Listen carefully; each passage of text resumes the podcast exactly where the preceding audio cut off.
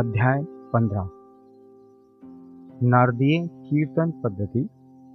श्री चौलकर की शक्कर रहित चाय दो छपकलियां। पाठकों को स्मरण होगा कि छठे अध्याय के अनुसार शिरडी में रामनवमी उत्सव मनाया जाता था। यह कैसे प्रारंभ हुआ और पहले वर्ष ही इस अवसर पर कीर्तन करने के लिए एक अच्छे हरिदास के मिलने में क्या क्या कठिनाइयां हुई, इसका भी वर्णन वहां किया गया है। इस अध्याय में दासगणु की कीर्तन पद्धति का वर्णन होगा। नारदीय कीर्तन पद्धति। बहुधा कीर्तन करते समय एक लंबा अंगरखा और पूरी पोशाक पहनते थे। वे सिर पर हैटा या साफा बांधते और एक लंबा कोट तथा भीतर कमीज, कंधे पर गमछा और सदैव की भांति एक लंबी धोती पहनते हैं। एक बार गांव में कीर्तन के लिए जाते हुए दासगणु भी उपयुक्त रीति से सज धज कर बाबा को प्रणाम करने पहुंचे। बाबा उन्हें देखते ही कहने लगे, अच्छा दूल्हे राजा, इस प्रकार बन ठन कर कहां जा रहे हो? उत्तर मिला, कीर्तन के लिए। बाबा ने पूछा कि कोट, गमछा और फेंटे इन सब की आवश्यकता ही क्या है? इनको अभी मेरे सामने ही उतारो। इस शरीर पर इन्हें धारण करने की कोई आवश्यकता नहीं है। दासगणु ने इन वस्त्रों को फिर कभी नहीं पहना। वे सदैव कमर से ऊपर अंग खुले रखकर, हाथ में करताल और गले में हार पहनकर ही कीर्तन किया करते थे। यह पद्धति यद्यपि हरिदासों द्वारा अपनाई गई पद्धति के अनुरूप नहीं है, परंतु फिर भी शुद्ध तथा पवित्र है। कीर्तन पद्धति के जन्मदाता नारद मुनि कटी से ऊपर सिर तक कोई वस्त्र धारण नहीं करते थे। वे एक हाथ में वीणा लेकर हरि कीर्तन करते हुए त्रिलोक में घूमते थे। श्री चौलकर की शक्कर रहित चाय। बाबा की कीर्ति पूना और अहमदनगर जिलों में फैल चुकी थी, परंतु श्री नाना साहेब चांदोरकर के व्यक्तिगत वार्तालाप तथा दासगणु के मधुर कीर्तन द्वारा बाबा की कीर्ति कोंकण बम्बई प्रांत में भी फैल गई। इसका श्रेय केवल श्री दासगणु को ही है। भगवान उन्हें सदैव सुखी रखे। उन्होंने अपने सुंदर प्राकृतिक कीर्तन से बाबा को घर घर पहुंचा दिया। श्रोताओं की रुचि प्रायः भिन्न भिन्न प्रकार की होती है। किसी को हरिदासों की विद्वता, किसी को भाव, किसी को गायन, तो किसी को चुटकुले तथा किसी को वेदांत विवेचन और किसी को उनकी मुख्य कथा रुचिकर प्रतीत होती है। परंतु ऐसे विरले ही हैं जिनके हृदय में संत कथा का कीर्तन सुनकर श्रद्धा और प्रेम उमड़ता हो। श्री दासगणु का कीर्तन श्रोताओं के हृदय पर स्थायी प्रभाव डालता था। एक ऐसी ही घटना यहाँ दी जाती है। एक समय ठाणे के श्री कोपिनेश्वर मंदिर में श्री दासगणु कीर्तन में श्री साईं बाबा का गुणगान कर रहे थे। श्रोताओं में एक चोलकर नामक व्यक्ति, जो ठाणे के दीवानी न्यायालय में एक अस्थायी कर्मचारी था, भी वहां उपस्थित था। दासगणु का कीर्तन सुनकर वह बहुत प्रभावित हुआ और मन ही मन बाबा को नमन कर प्रार्थना करने लगा, हे बाबा, मैं एक निर्धन व्यक्ति हूँ और अपने कुटुंब का भरण पोषण भी भली भांति करने में असमर्थ हूँ। यदि मैं आपकी कृपा से विभागीय परीक्षा में उत्तीर्ण हो गया तो आपके श्री चरणों में उपस्थित होकर आपके निमित्त मिश्री का प्रसाद बांटूंगा।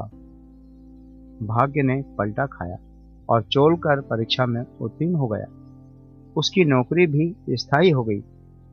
अब केवल संकल्प ही शेष रहा। शुभस्य शीघ्रम। श्री चोलकर निर्धन तो था ही और उसका कुटुंब भी बड़ा था, अतः वह शिरडी यात्रा के लिए मार्ग व जुटाने में असमर्थ हुआ। ठाणे जिले में एक कहावत प्रचलित है कि नाणे घाट व सहद्री पर्वत श्रेणियां कोई भी सरलता पूर्वक पार कर सकता है, परंतु गरीब को उम्बर घाट ग्रह चक्कर पार करना बड़ा ही कठिन होता है। श्री चौलकर अपना संकल्प शीघ्र अतिशीघ्र पूरा करने के लिए उत्सुक था। उसने मितव्ययी बनकर अपना खर्च घटाकर पैसा बचाने का निश्चय किया। इस कारण उसने बिना शक्कर की चाय पीना प्रारंभ किया और इस तरह कुछ द्रव्य एकत्रित कर वह शिरडी पहुंचा।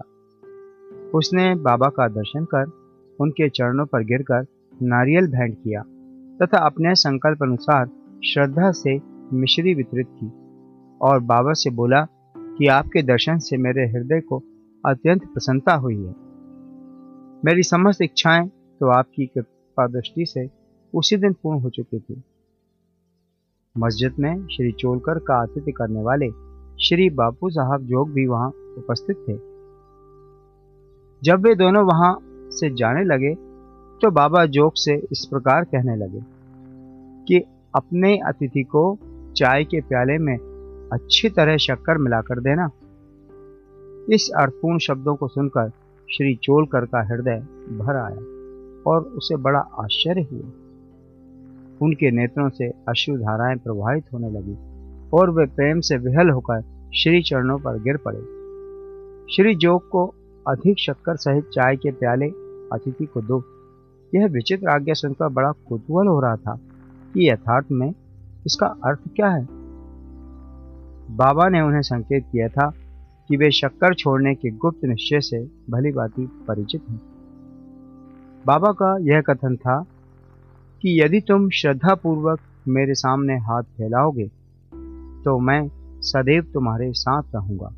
यद्यपि मैं शरीर से यहां हूं, परंतु मुझे साथ यद्यपि मैं शरीर से यहां हूं परंतु मुझे सात समुद्रों के पार भी घटित होने वाली घटनाओं का ज्ञान है। मैं तुम्हारे हृदय में विराजित तुम्हारे अंतरस्थ ही हूं। जिसका तुम्हारे तथा समस्त प्राणियों के हृदय में वास है उसकी ही पूजा करो। धन्य और सौभाग्यशाली वही है जो मेरे सर्वव्यापी स्वरूप से परिचित है। बाबा ने श्री चौलकर को इतनी सुंदर तथा महत्वपूर्ण शिक्षा प्रदान की। दो छिपकलियों का मिलन।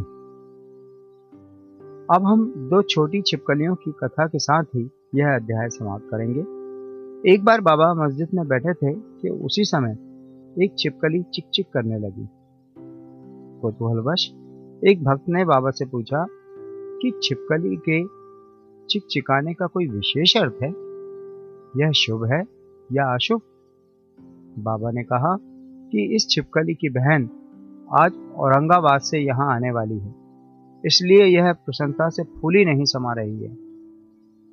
वह भक्त बाबा के शब्दों का अर्थ ना समझ सका, इसलिए वह चुपचाप वहीं बैठा रहा।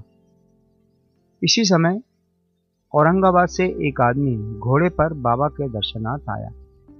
वह तो आगे जाना चाहता था, परंतु घोड़ा अधिक भूखा होने के कारण बढ़ता ही ना था तथा उसने चना लाने एक थैली निकाली और धूल झटकारने के लिए उसे भूमि पर फटकारा तो उसमें से एक छिपकली निकली और सबके देखते देखते ही वह दीवार पर चढ़ गई। बाबा ने प्रश्न करने वाले भक्त से ध्यानपूर्वक देखने को कहा। छिपकली तुरंत ही गर्व से अपनी बहन के पास पहुंच गई थी।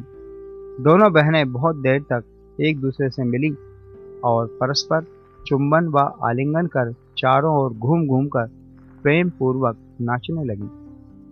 कहाँ शिरडी और कहाँ औरंगाबाद। किस प्रकार एक आदमी घोड़े पर सवार होकर थैली में छिपकली को लिए वहां पहुंचता है और बाबा को उन दो बहनों की भेंट का पता कैसे चल जाता है। यह सब घटना बहुत आश्चर्यजनक है और बाबा की सर्वव्यापकता की द्योतक है। शिक्षा। जो कोई इस अध्याय का ध्यानपूर्वक पठन और मनन करेगा, साई कृपा से उसके समस्त कष्ट दूर हो जाएंगे और वह प्राणी सुखी बनकर शांति को प्राप्त होगा। श्री सद्गुरु साईनाथ अर्पणमस्तु। शुभम भवतु।